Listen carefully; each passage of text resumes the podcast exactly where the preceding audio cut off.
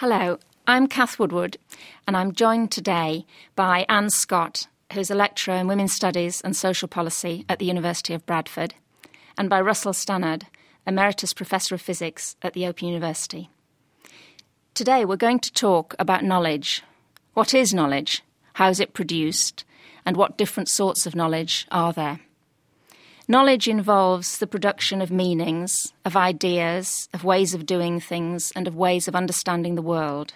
It's not just about ideas, it's about practices, it's about what we do and what this means for how we understand the world we live in. Some forms of knowledge have more significance, perhaps more status than others. There is a privileging of some kinds of knowledge. One of the forms of knowledge in the contemporary world which might be seen to be privileged is that of scientific knowledge which has particular distinguishing features and, it might be argued, also has higher status than other forms of knowledge. What are the characteristics of scientific knowledge and of its methods? Russell, can you tell us a bit about what you think are the ways in which scientific knowledge are constructed and what distinguishes this?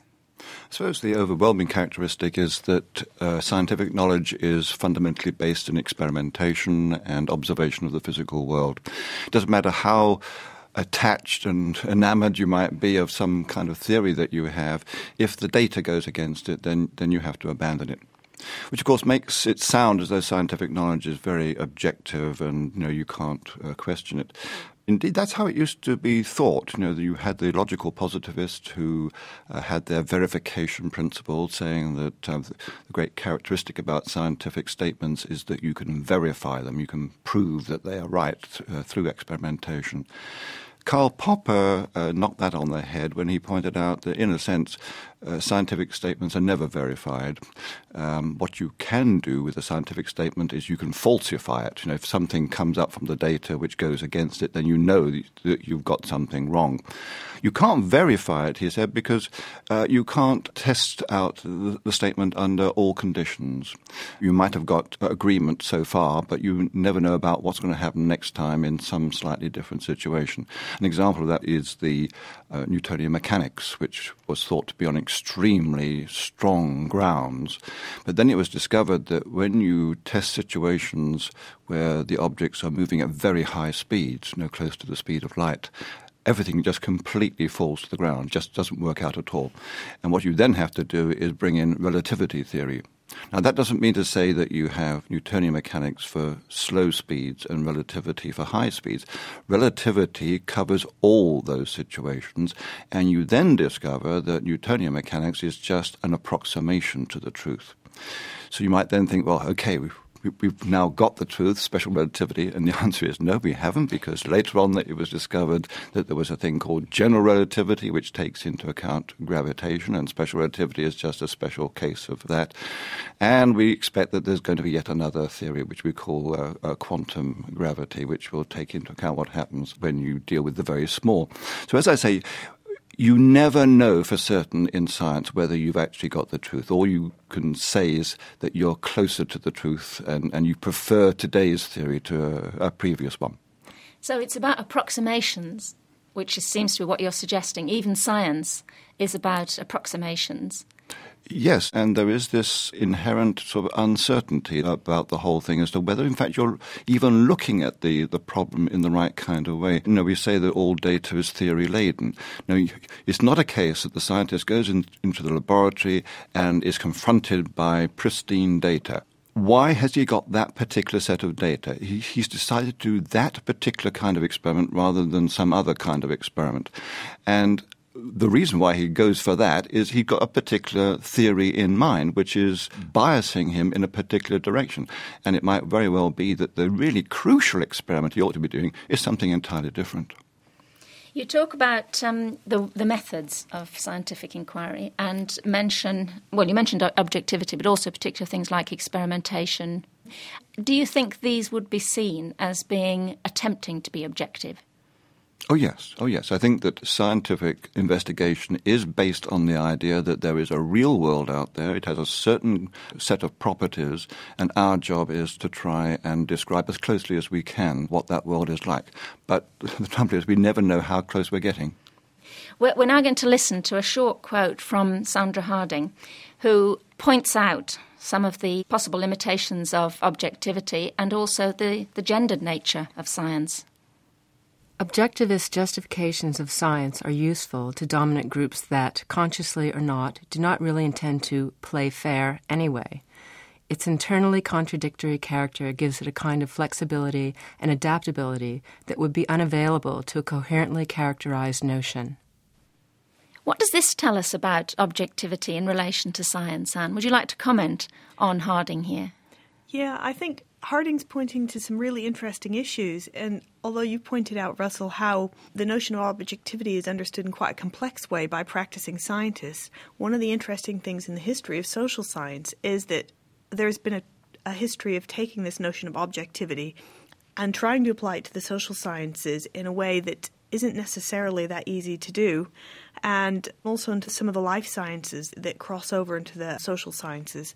And the effect is to try to create a view from above this notion that you've got a kind of bird's eye view of the world, and somehow you can understand everything from some perspective that isn't a perspective. And the problem is that, particularly when you're dealing with the social sciences and the social world, there isn't a view from above. We're all situated somewhere. We're all in a context. We all have a background, a history, a way of seeing the world. As Donna Haraway once said, experience can never be raw. I think it's a wonderful expression because what she's pointing to is that we always interpret our experience through our history and our life. The problem is, is that when you have knowledge producers who are coming from a very narrow social group, then they can all see the world in the same sort of way. So if you have people biasing the kind of knowledge they see coming from their own perspective. If they've all come from the same perspective, then the knowledge can be biased in a particular way without anybody really realizing it. And as you pointed out, a whole series of issues when you're talking about either social science or natural science knowledge. Your background, your experience can come in in terms of the sorts of questions you ask, or in terms of the sorts of evidence that you consider to be acceptable, or in terms of the way that you present that evidence when you finished your work or the way you interpret what you see. If you have a small group of people with all with the same sorts of biases in relation to that, constructing knowledge together, they can then say, We've come up with an objective, universal way of seeing the world. Our way of seeing the world is neutral. The problem with this view from above is that it seems to be neutral, it seems to be universal, but it isn't really.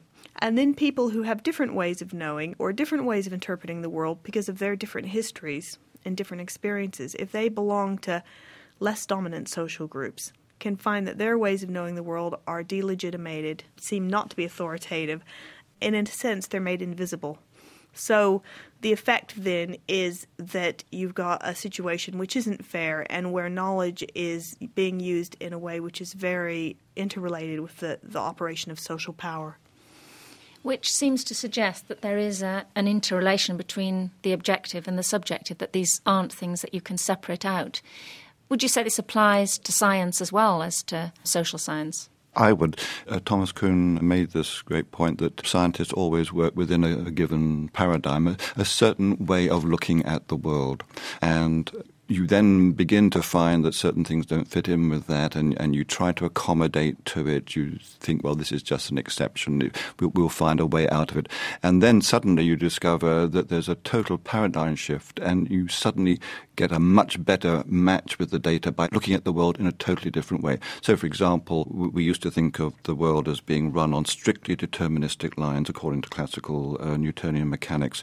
Then along came quantum theory, where suddenly you found that from any given state of affairs, you could not predict for certain what was going to happen next, or you could deal with our probabilities, which is a totally different mind shift. But as soon as you make that mind shift and see the world in that kind of open way rather than the closed, deterministic way, you can then start to explain a whole range of things which you couldn't do before. But you're still working within a paradigm of, of some kind, and the quantum paradigm that we're working within now might indeed be overturned by yet another way of looking at the world.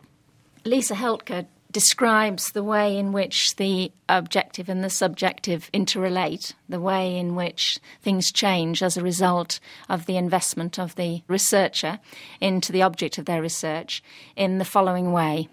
With respect to the assertion that theorizing is not the one sided activity of a detached subject, think about making bread. The dough responds to your warm hands kneading action, and you learn to respond to it, to know when you've kneaded it long enough and when to add more flour. It's an activity that depends upon a connection between bread maker and bread dough. This relationship takes time to develop. I think the same claim can be made to some degree about any kind of inquiry activity. From the Open University. For more information, go to www.open.ac.uk forward slash use.